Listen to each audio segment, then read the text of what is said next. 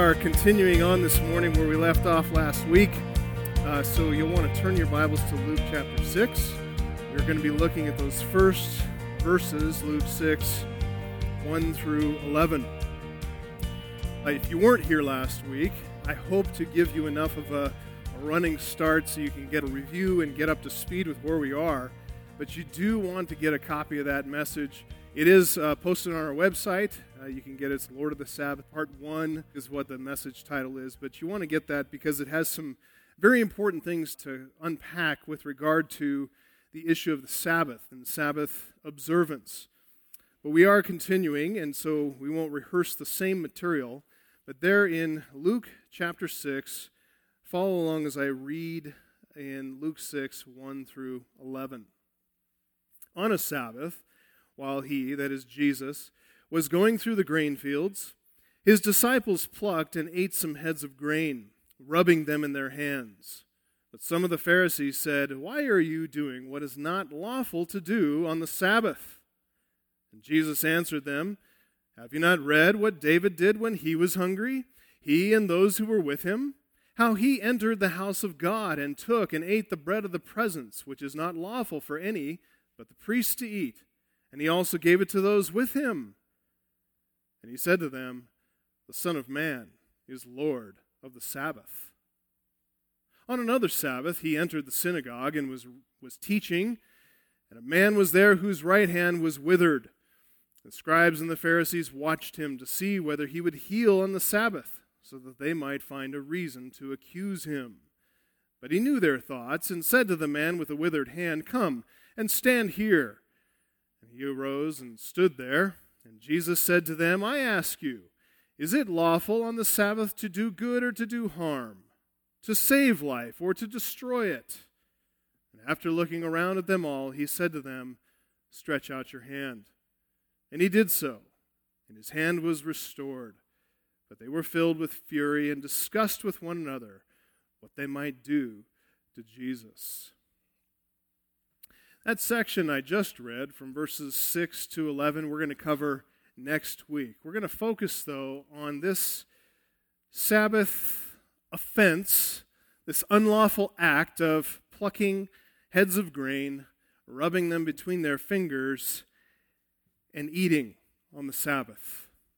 Something that the Pharisees said was not lawful. In verse 5, it ends that first section saying, the Son of Man is Lord of the Sabbath. That is the key teaching of this passage.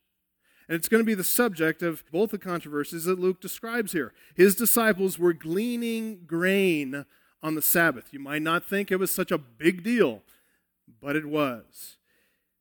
Jesus himself healed on the Sabbath. An even bigger deal, right in the presence of the Pharisees. And all of that together provoked the Pharisees as it says there, to fury, if you can believe it. It shouldn't have bothered them. Shouldn't have bothered them at all. If they had been able to embrace Jesus' earlier message, you can look back at Luke 5:24 that he is the son of man. And if they had embraced that, they would have been well prepared for this here an assertion of his lordship over the Sabbath day as well. Jesus claimed to possess authority to forgive sins. On that occasion, Luke chapter 5, he demonstrated his power to heal repeatedly. But these are the prerogatives and power of God Himself. And as the Son of Man, He possessed them. Very clear.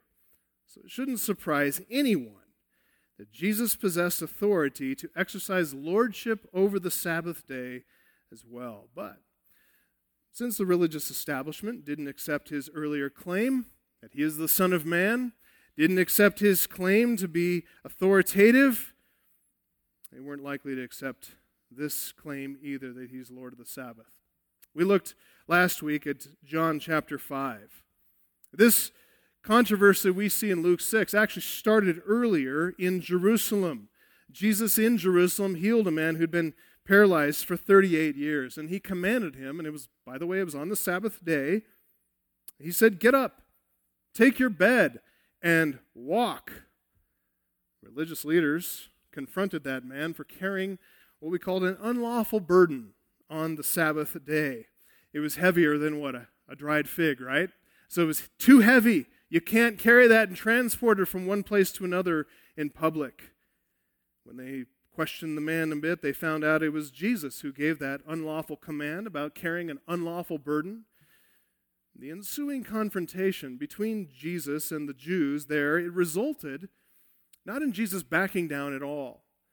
He doubled down, in fact, on his claims of divine authority and divine prerogative. It says in John chapter 5, verses 16 to 17, the Jews were persecuting Jesus because he was doing these things on the Sabbath. Jesus answered them. He said, My Father is working until now, and I am working. That is, the Father is working even on the Sabbath, and I'm working on the Sabbath as well. He angered them even further when he said in verse 18, the Jews, it says in Jews, the Jews were seeking all the more to kill him because not only was he breaking the Sabbath, but he was even calling God his own father, making himself equal with God. So they got the point. They understood the import or the impact of his words. My father is working until now, and I am working. He was putting himself on the same level as God the Father. The problem with the Jewish leadership, as we said last week, it's not that they took the Sabbath too seriously. The problem is that they took themselves too seriously. They had no sense of humility about themselves, let alone mercy and compassion toward other people when it came to matters of the law. They failed to see God's compassion, His mercy, all through the Old Testament scriptures. It says nothing about God, it says everything about them, it says everything about their hearts even though this confrontation here in Luke chapter 6 is about Jesus' assertion of lordship over the Sabbath day and how that offended these self designated lords of the Sabbath. It's not as if the Sabbath day was unimportant to God, it was. For those of us who tend to judge the Pharisees for maybe being too concerned about treating the Sabbath day as holy, the truth is that we need to get the log out of our own evangelical eye first, right? Because we have not been treating the Sabbath day as holy. We've not been treating Sundays as holy. If we get that log out of our eye, we can see more clearly to judge ourselves and even to judge these Pharisees.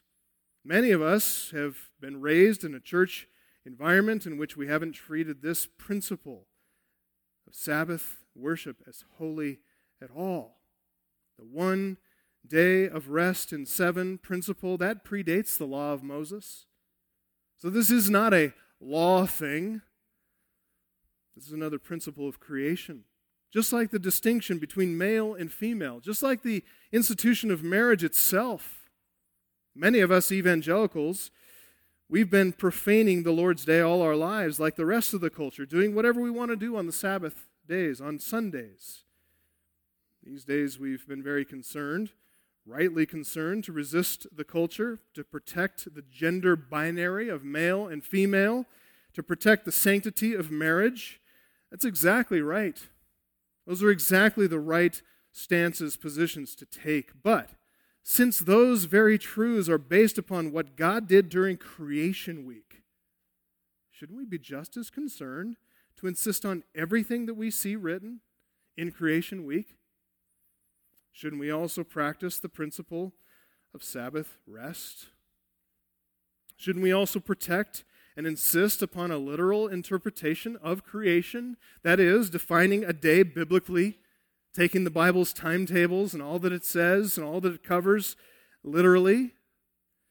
Why do we pick and choose? Listen, the more faithful we are to all of God's Word, treating as holy the Scripture as a whole and all of its constituent parts, including the principle of Sabbath rest, the better we will be able to discern the heart of God on every matter and put His truth into practice in our lives. He is holy, yes. He's merciful as well. He's compassionate, yes, and also exacting in His justice. We don't want to elevate the one to the diminishment or the detriment of the other. We need to keep everything that God says about himself, about his ways, about his heart in proper alignment biblically.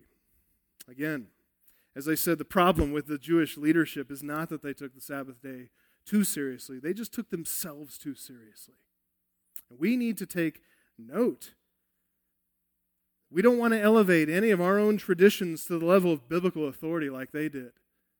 We don't want to promote ourselves to the level of Sabbath lords over anybody's consciences. There is one who governs and commands our conscience, and it's the Lord Jesus Christ. In their first encounter with the true and the only Lord of the Sabbath, which was at that feast in Jerusalem, John 5, the Jews were so blinded by their pride they were unable to see Jesus for who he really is. God truly is his Father. And therefore, he's completely justified, number one, in claiming equality with God, and number two, in determining, determining what is and what is not lawful to do on the Sabbath day. Is he not? So, these Pharisees, they were fueled with self righteous anger. The Jewish leaders pursued Jesus, not just there in Jerusalem, but they followed him back to Galilee, to his ministry in Galilee.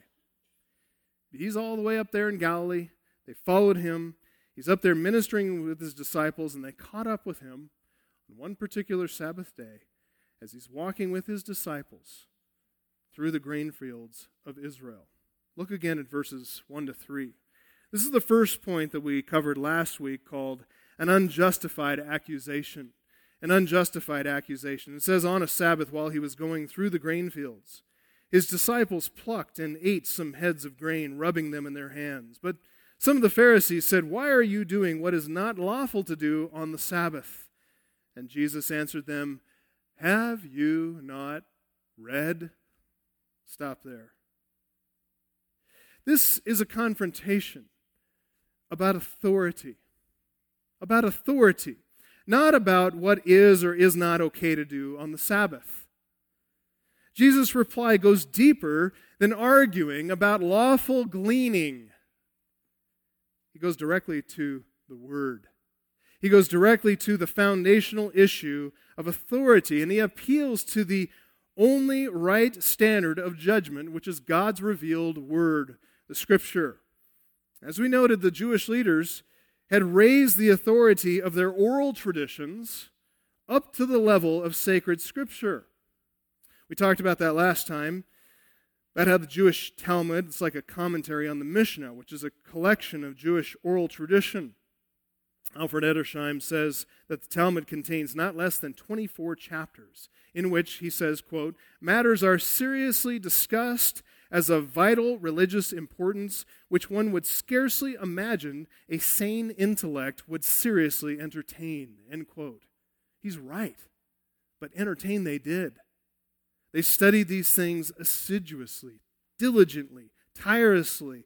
Rabbis would lecture their students and disciples on the various prohibitions and traditions, training them to be experts in minutiae I don't mean this to be derogatory at all, but just by way of illustration, you can think of them like tax attorneys today, experts in IRS tax code, which is constantly being added to and changed so it can be adaptable to a changing world, changing technology, changing business parameters, and all of that. And that's why people hire, that's why they need tax attorneys today, why they pay their exorbitantly high fees, because the minutiae is so perplexing to all of us. And studying it and keeping up with it is so exhausting. Edersheim draws attention to an anecdote written in the Talmud commending a certain rabbi who spent no less than two and a half years in the study of only one of those 24 chapters. Can you imagine that? It's like studying the IRS tax code, one item in the tax code for two and a half years. You might be tempted to even commend the diligence of these rabbis and scribes and Pharisees if that system had not become such a powerful tool to enslave the masses, to assert human lordship over God's Sabbath, to take a day of rest and manipulate it into a day of slavery. Listen, when all the religious authorities of Judaism were elevating expertise in the opinions of rabbinical scholars, what do you think the students, the disciples, are going to be inclined to pursue? If that's the standard, if that's what everybody around you is saying is important as a young student, as a young disciple, that's what you're going to follow. It's a self reinforcing, self perpetuating system that's elevating human authority, putting it on par with biblical authority. We've seen that before, right? That is the fundamental error of fallen humanity and all false religion. To take the opinions of men and elevate them to the level of God's Word, giving equal weight, often even greater weight, to the changing opinions of men as fallible creatures, and making it more important than the infallible, immutable Creator God. That is the key error, and that's what Jesus drew them to. That's what he wanted to call their attention to. He asked them a question that bypassed the controversy about tradition, dealt instead with what the Bible actually had to teach about lawful and unlawful Sabbath day behavior. He doesn't grant the Pharisees their starting assumption that the oral tradition carries the same weight of biblical authority. Instead, he challenged that assumption straight off, directing the conversation back to the Scripture. Have you not read? They had read, they just hadn't observed carefully. And that's what we're going to try to do this morning as we get into our second point and see how Jesus answered their challenge from Scripture using an unparalleled illustration. An unparalleled illustration. That's the second point in your outline. Look at verses 3 and 4. Jesus answered them, Have you not read what David did when he was hungry? He and those who were with him. How he entered the house of God and took and ate the bread of the presence, which is not lawful for any but the priest to eat, and also gave it to those with him. To get a better view of that story, as I said, the Pharisees, the scribes, they had all read this story. They were very familiar with it. I would want to wager that you're probably not as familiar with that story as they were. But we do have a written word, so let's go back to 1 Samuel chapter 21. 1 Samuel 21. I'm assuming you're not as fresh on that illustration as they were, but we can look back at the story for ourselves in 1 Samuel 21. Jesus defended his disciples' actions on the Sabbath. And he used an illustration from early on in David's career. At this point in David's life, he had been anointed by the prophet Samuel. King Saul is still on the throne. And if you've read 1 Samuel lately, you know that David's good character in 1 Samuel, it painted a vivid contrast with Saul's bad character. Saul became more jealous. The kingdom became more dangerous for David. And that's where we enter the story. With David on the run, Saul wants David dead. It had been confirmed by Saul's son, Jonathan, and so David left that area right away. He traveled north to Nob, no time to gather provisions for himself and for his men. Time is of the essence. And David is fleeing for his life. Let's start reading there in 1 Samuel 21 1. And David came to Nob, to Ahimelech the priest. And Ahimelech came to meet David trembling and said to him, Why are you alone and no one with you? David said to Ahimelech the priest, The king has charged me with a matter and said to me, Let no one know anything of the matter about which I send you and with which I have charged you. Was that true? Did Saul send David? No, that was a lie. David told a lie, and we need to acknowledge that right here in Scripture. David told a lie. We understand why. David was wanting here to protect Ahimelech by keeping him in the dark. He figured that if Ahimelech was to be questioned by Saul's men, which was going to be very likely, then he'd be safe. He could, he could plead ignorance. Ahimelech could tell Saul in good conscience he was simply exercising loyalty to the crown supporting Saul's interests after all. And you may know that that didn't work. David's lie, which was meant to protect Ahimelech, ended up making him vulnerable, giving him no warning whatsoever about the murderous Saul who came to interrogate him just a little bit later. Saul committed the infamous crime, as you may know in the next chapter, of slaughtering the priests at Nob. A little truth from David would have been helpful rather than trying to manipulate the situation with a lie. But It happened. Let's keep reading. Of verse 2. David said to Ahimelech, I've made an appointment with the young men for such and such a place. He's talking about his men that he has waiting for him. Now then, what do you have on hand? Give me five loaves of bread, or whatever's here. The priest answered David, I have no common bread on hand, but there is holy bread, if the young men have kept themselves from women. Stop there for a moment. It's interesting at this point that Ahimelech offers David the holy bread, but only if, only if the young men are ceremonially pure. So, what is this holy bread?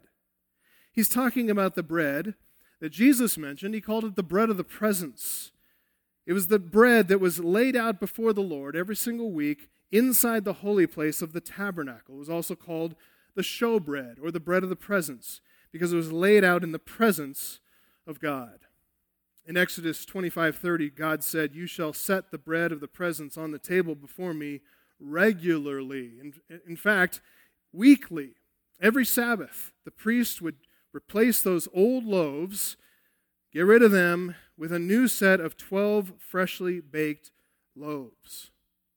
Now, don't imagine the kind of loaves that you buy from the grocery store, from King Soopers or Safeway or Trader Joe's, wherever you go. These loaves were big. They were huge. According to Leviticus 24 5, the priests were to prepare these loaves using, as it says there, fine flour and bake 12 loaves from it. Two tenths of an ephah shall be in each loaf. You know how much that is? When's the last time you checked your tables of weights and measures that are in the back of your Bible? Never? I didn't think so. Same, same with me. I had to look it up. One ephah is 20.8 quarts. Now, that's a lot, okay? Which means two tenths of an ephah is just over four quarts. That is four quarts of fine flour in every single loaf of bread. I heard some gasps from some ladies in the, in the, in the congregation that that's a pretty big loaf, isn't it? Pretty hefty loaf of bread, about five pounds each. Five pounds. They're to make 12 of these five pound loaves, which is 12 times 5, anyone? 60 pounds of bread. So when they put it on a table, it's a pretty sturdy table. I looked at uh, one loaf of Trader Joe's wheat bread we have at home. One serving is 34 grams, and there are about 20 servings per loaf, which makes each loaf of Trader Joe's wheat bread about 1.5 pounds each. Okay? I didn't even think it was that much. It's really light stuff. It would take 40 loaves of Trader Joe's wheat bread to equal the amount that was baked and presented to the Lord each and every week. Just to give you an idea of the amount of bread here. You'd be filling your trunk every single week with that bread, and then you'd be putting that before the Lord. Leviticus 24 6 instructed the priest to take those 12 loaves and to set them in two piles, so six in a pile, on the table of pure gold before the Lord. You shall put frankincense on each pile, that it may go with the bread as a memorial portion, as a food offering to the Lord. Every Sabbath day, Aaron shall arrange it before the Lord regularly it is from the people of Israel as a covenant forever. Now, obviously, the bread is not put there to feed Israel's God. The pagans feed their gods, not Israel. This is to be, as it says there, a memorial portion. It causes them to remember something. All right, so one loaf for each tribe every single week of the year to remind Israel that it is God who provides Israel with bread It wasn't just a symbolic reminder either. It was also a source of practical provision for the priesthood. As Leviticus 24 9 says, God cared for Israel's priests this way. It shall be for Aaron and his sons. They shall eat it in a holy place, since it is for them a most holy portion out of the Lord's food offerings, a perpetual due. So, this is the way God prepared for and cared for his priests. Plenty of bread to sustain the priests, 12 loaves every week the Lord provided the flour by causing the fields of Israel to be fruitful and abundant. And then he moved upon the hearts of Israel's farmers to bring grain offerings to the tabernacle. It's a wonderful reminder of God's provision, his practical sustenance of the priests who serve before the Lord, all for the sake of Israel. Only the priests were allowed to eat the bread, nobody else. Jesus even acknowledged that in Luke 6 4, that only the priests are authorized to consume holy bread. It's an indisputable fact. But notice, look again what Ahimelech said. 1 Samuel 21 4, I have no common bread on hand, but there is holy bread if the young men have kept themselves from women. Now, Ahimelech is obviously making an exception there, isn't he? Was he authorized to do that? It clearly is said in Leviticus 24 only he and the other priests are to eat of this bread. But he's making an exception. How is he justified in allowing David and his men to partake of the priestly bread, this holy bread, if they've met this condition of keeping themselves from women. Nothing in the law of Moses would allow Ahimelech to make this exception, but we do discover an important clue right here in this account. Look ahead at verse 7. And notice that by God's design, it says there, a certain man of the servants of Saul was there that day.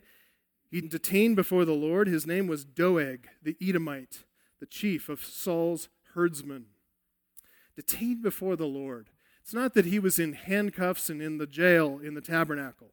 It's likely a reference to the fact that he was held up. He was there on the Sabbath day, and so as a convert to Israel's religion in the employment of Saul, he was not allowed to travel on the Sabbath. So there he is, detained before the Lord. Now turn the page to chapter 22, verses 9 and 10. God had arranged for Doeg the Edomite to witness this encounter between Ahimelech and David at the temple that day. When Saul arrived, Doeg told Saul what he saw.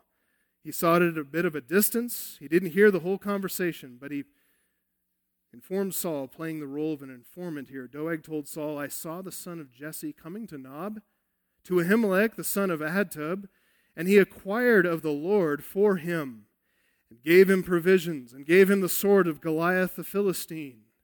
Stop there. This, that's a vital piece of information, isn't it?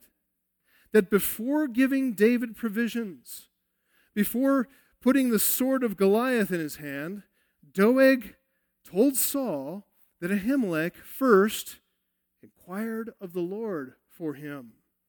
What does that mean? It means he prayed.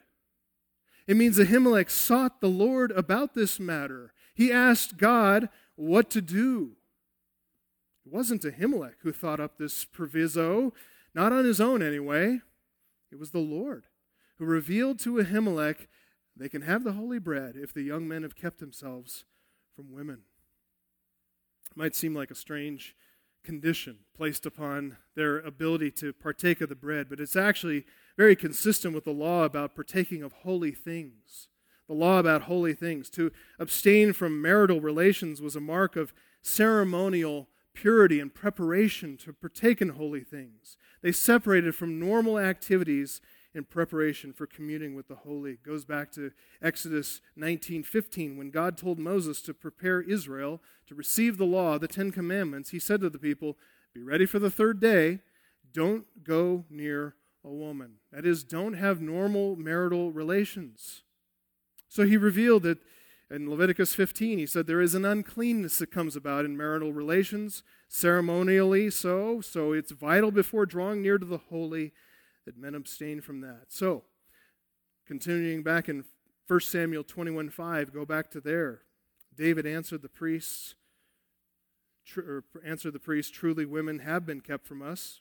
As always, when I go out on expedition, the vessels, that is, the bodies of the young men, are holy when it is an ordinary journey, how much more today will their vessels be holy? David's referring to the fact as he told Ahimelech that he was on an urgent mission at the king's command, and David is reference to today. It indicates it's a Sabbath day. It's a day of ceremonial purity anyway. So his men are certainly going to be pure for the Sabbath day, but they're also going to be pure because they're on an expedition with him. Next verse says, 1 Samuel 21 6, so the priest gave him the holy bread. For there was no bread there but the bread of the presence, which is removed from before the Lord to be replaced by hot bread on the day it is taken away. text draws attention to replacing last week's bread with hot, fresh loaves in accord with Leviticus 24 8. That happened on the Sabbath. That's in accord with rabbinic tradition as well. David's arrival was on the Sabbath. That means he's traveling on the Sabbath. That means he's doing Saul's business on the Sabbath. And he's then provisioned with the holy bread on the Sabbath. Now let's go back to Luke 6. Let's we've just made gotten familiar, familiar with the story, this unparalleled illustration here. Let's see in Luke 6 how Jesus is driving them here to point 3 in your outline an unavoidable implication. An unavoidable implication. We might say this is an inescapable conclusion. It's the third and final point in our outline, verse 5. An unavoidable implication, or you might prefer an inescapable conclusion. Jesus' illustration here, as we stop to think about it, and we make good observations from the text, as we think about it and learn what we can learn from it, it's going to drive us to the very conclusion in verse 5 that Jesus gave them that the Son of Man is Lord of the Sabbath. And you might wonder, how did we get from 1 Samuel 21, David before the priests, he's eating holy bread, and connect that to the Son of Man is Lord of the Sabbath. How do these two connect? Why does the one drive us to the other conclusion? It's a fair question. In a few minutes, you're going to see that the conclusion is a necessary implication, really, of the story Jesus referred to. We're going to make some good observations together. Okay, that's why I said you need to have your thinking caps on this morning. If the Pharisees had spent more time thinking carefully about the scripture, Rather than making a list of prohibited Sabbath day activities, they would have been a whole lot wiser to make good judgments here. They would have been less likely to condemn Jesus' disciples for eating heads of grain on the Sabbath day. So that's what we're going to do. We're going to go back to Scripture and make some good observations. First, first observation they should have observed Ahimelech's compassion. They should have observed Ahimelech's compassion, priestly compassion for David and his men. Notice in verse 3 that Jesus really draws attention to that. He points out what David did when he was hungry. He was hungry, he and those who were with him. Wouldn't a sense, just a common human sense of compassion, a concern to care for the needs of hungry men, wouldn't that help the Pharisees see and learn from Ahimelech's immediate response? Rather than condemn David, Ahimelech tried to find a way to meet the need. He inquired of the Lord. He asked, Is it okay to give David the holy bread? No mention here of Ahimelech being reluctant.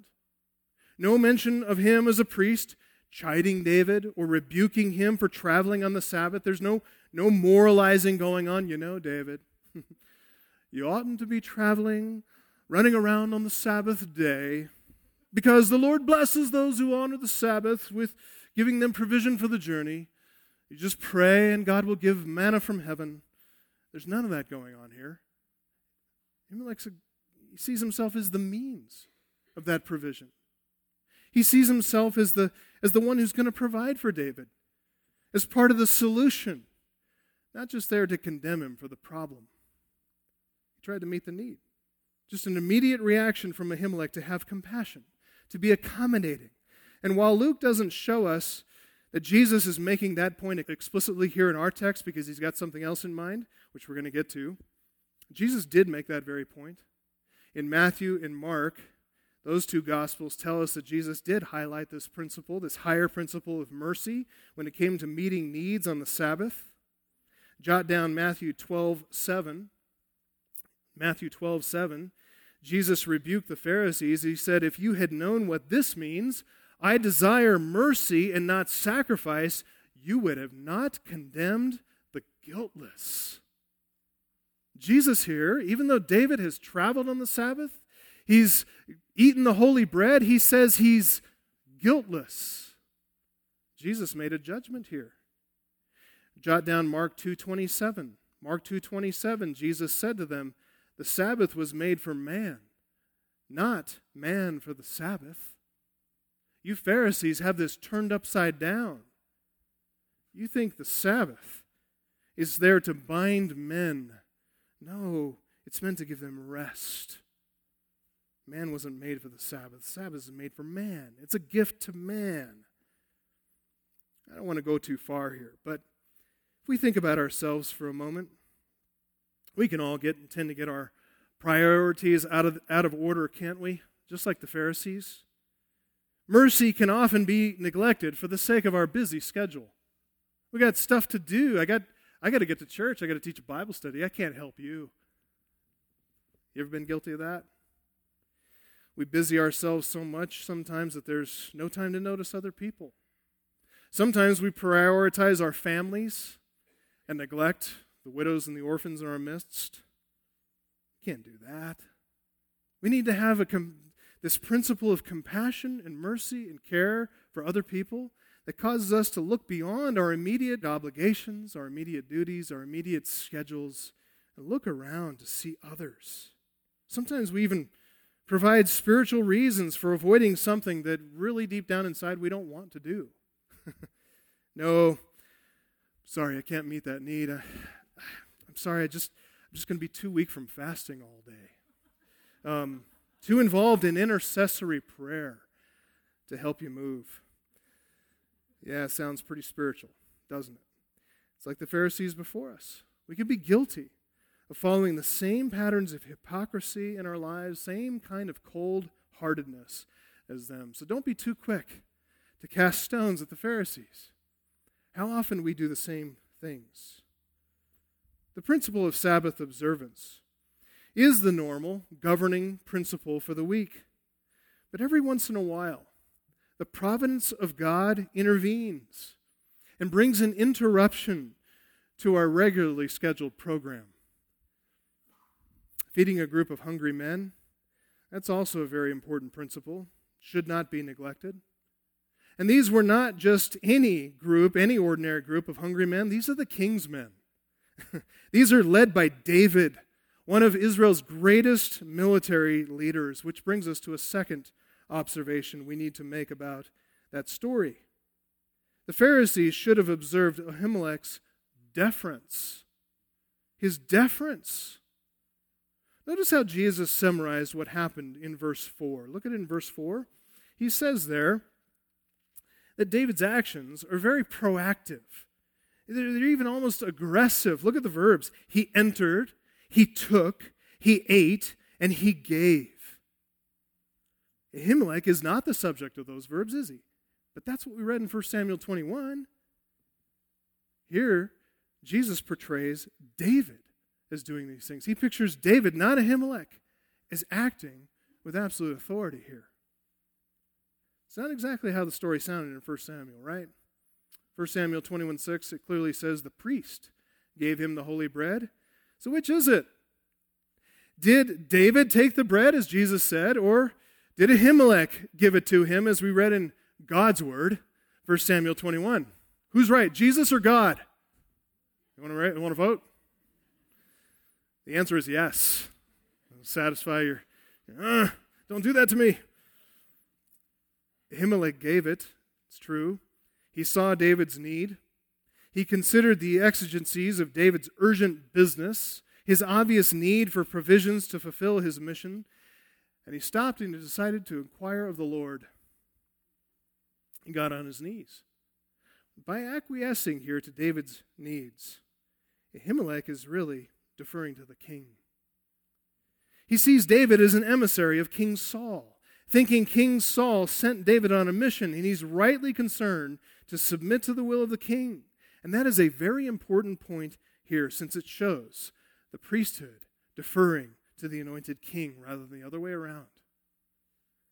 Ahimelech deferred to the royal will. He made way for the king's business. Isn't that interesting? Why weren't the Pharisees willing to do that? Why were the Pharisees so knee jerk blinded by that principle. They had lost sight of royal prerogatives in the first century. King Herod was on the throne. He's an Idumean. He's a mixed breed. He has no legitimate claim to Israel's throne. So the Jewish leaders had been absolutely dismissive of his leadership. They saw him as a puppet of Rome, which he was. They'd become accustomed to thinking them of themselves as the only legitimate leadership in the land. It's like people saying Donald Trump is not my president. Oh, yes, he is. If he's the president and you live in this country, you pay taxes and he is your president. Just like if Hillary Clinton were voted into office, and by the way, if the recount proves that she's just kidding, but uh, but if she were in office, yeah, she'd be our president, wouldn't she? And we owe her deference and submission.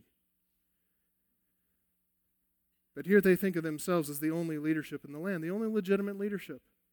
So when Jesus arrives on the scene, they're predisposed to rejecting his royal claims.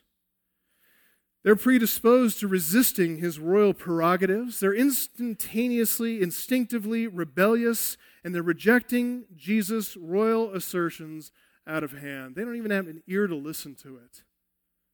So Jesus stops for a minute and he reasserts his royal prerogative when he goes back to that story.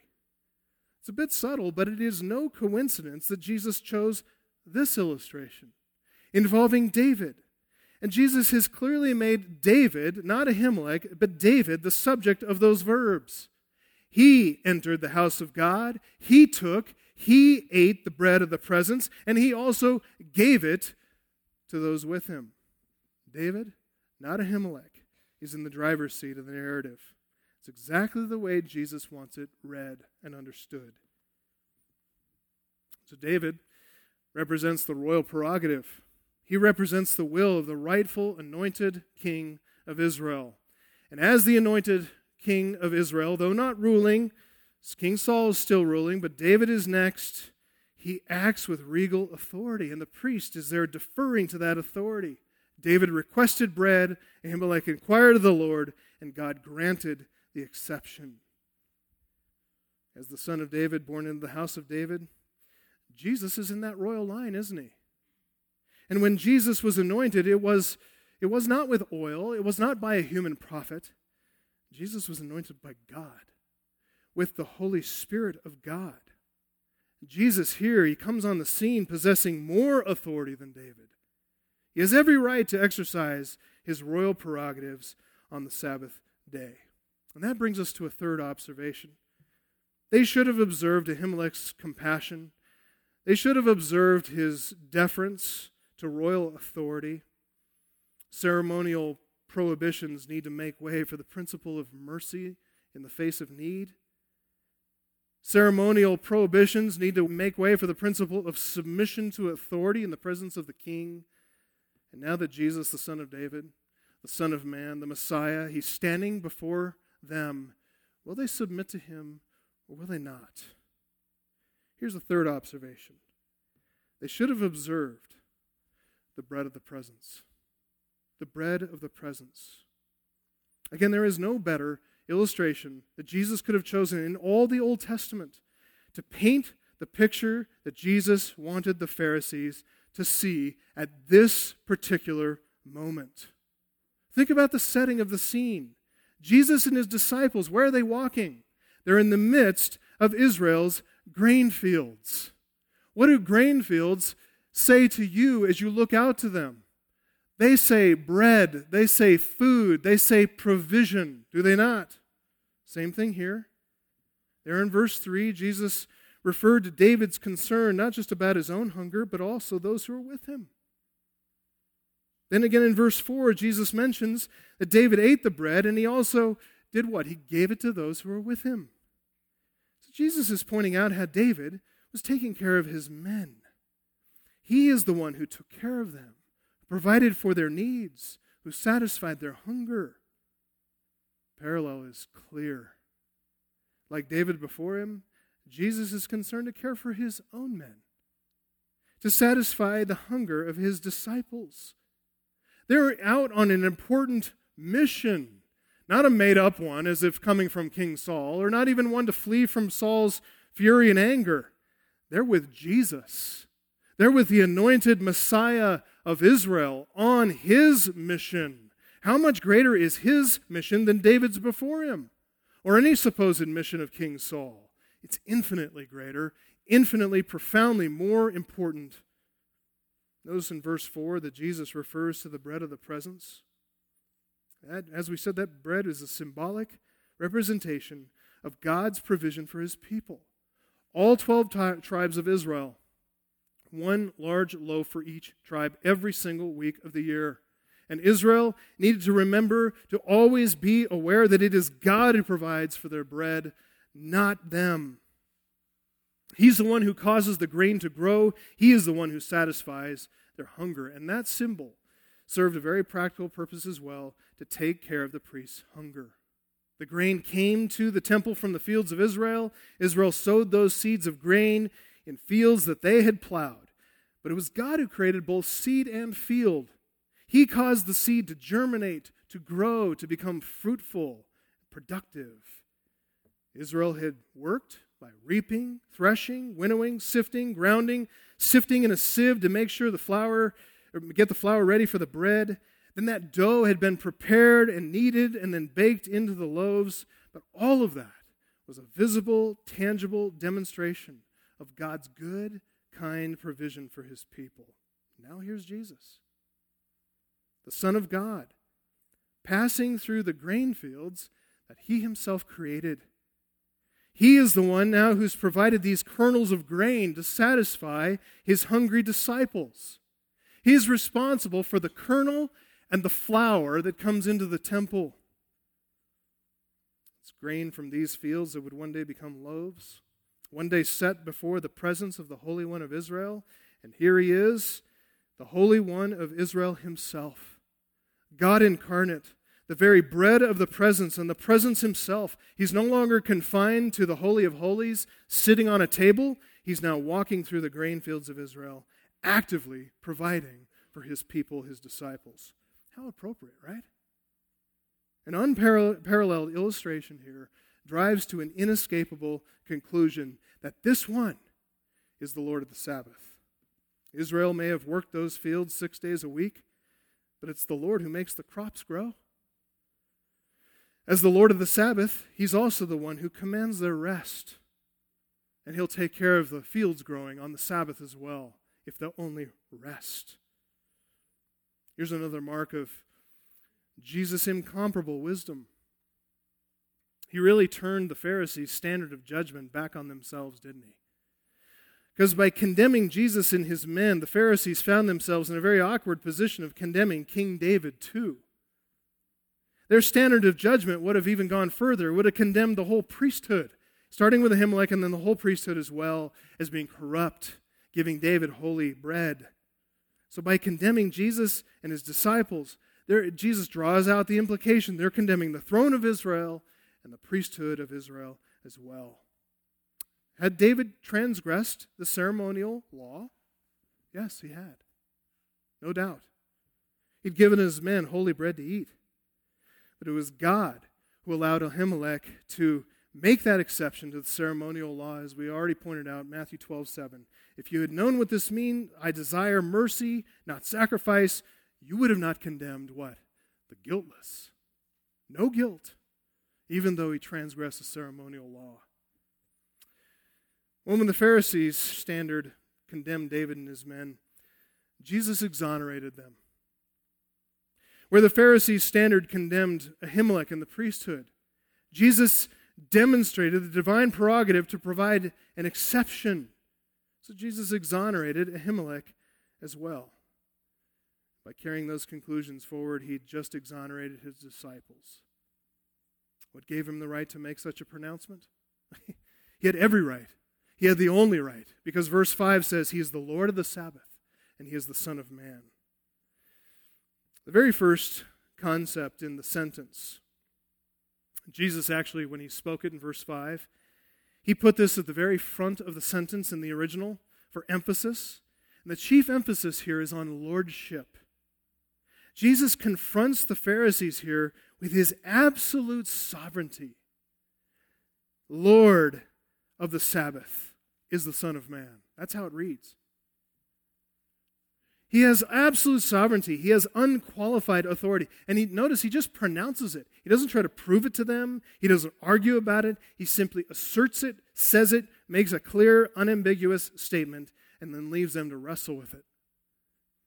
His absolute lordship implies Sabbath prerogative, too. The phrase of the Sabbath, it's in the middle of the sentence.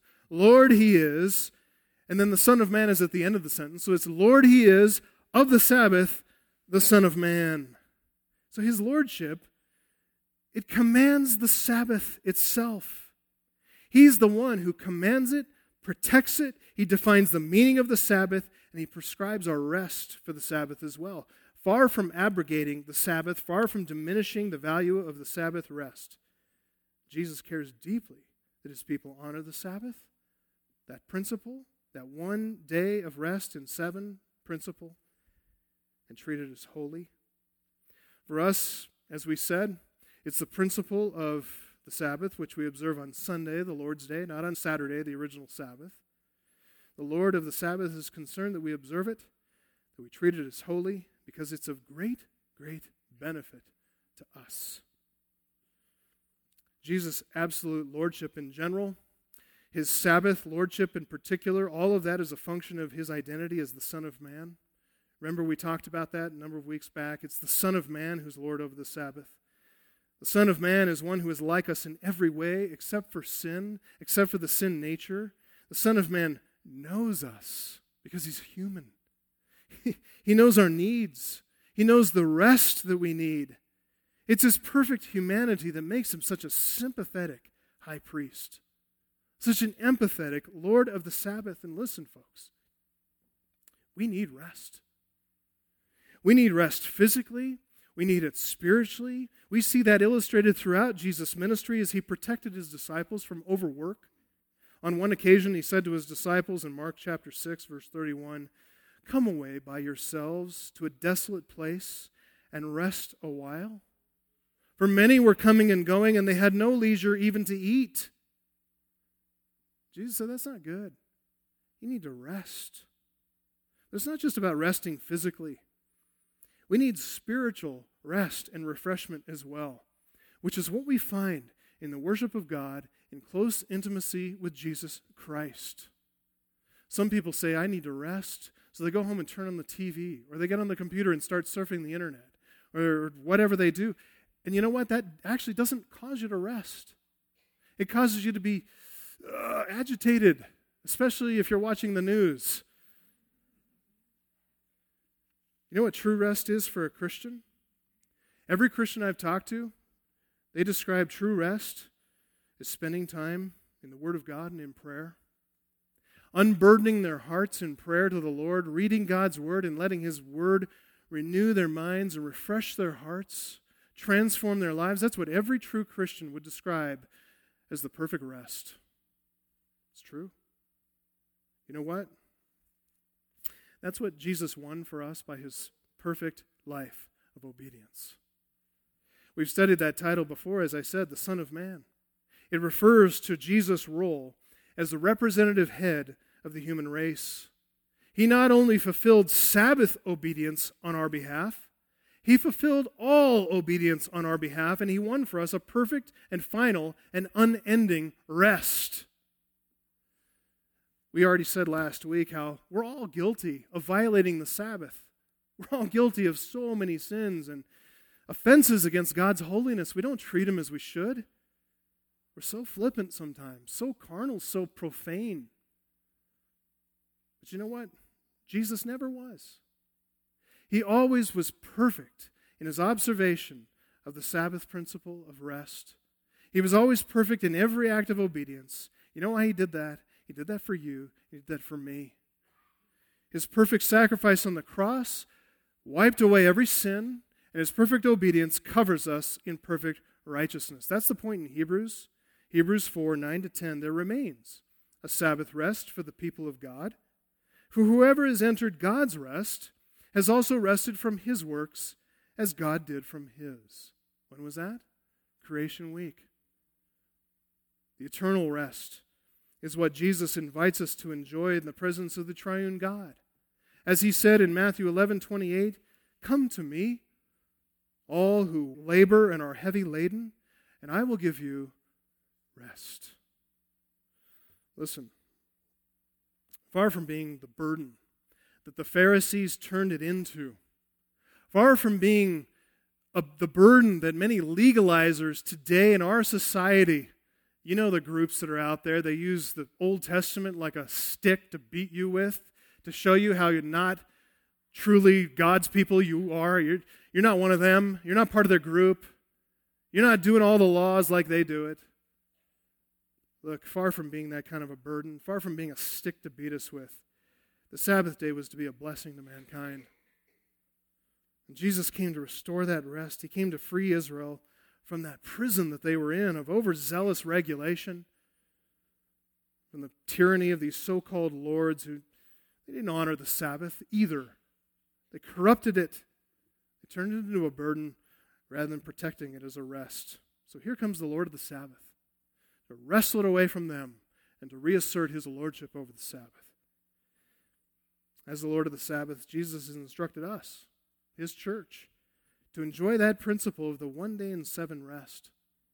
We observe it on Sunday rather than Saturday. Why? Because that is the day that Jesus rose from the dead, winning for us a perfect and final and never ending Sabbath rest. Let's pray. Heavenly Father, we acknowledge your goodness, your kindness in giving us the principle of a Sabbath rest. And we acknowledge your kindness to us in Christ Jesus to give us an eternal rest from all of our labors. I think every single one of us in here can acknowledge the, the feeling of being tired, whether it's physically or spiritually or otherwise. We just, we need rest. We don't find it in this life. We don't find it with any of the distractions that the world provides. We don't find it in any of the recreations. We don't find it in any activity or lack of activity in this world. We find it in you and in you alone. We thank you that you are our great and eternal rest and that Jesus Christ won that for us on Calvary. We commit ourselves to you, Father, afresh to treat the Lord's day as holy, to observe a rest and not just to observe it, but then to look forward in hope to the great rest that we will observe for all of eternity your throne, worshiping you and the beauty of your holiness. Thank you. In Jesus' name.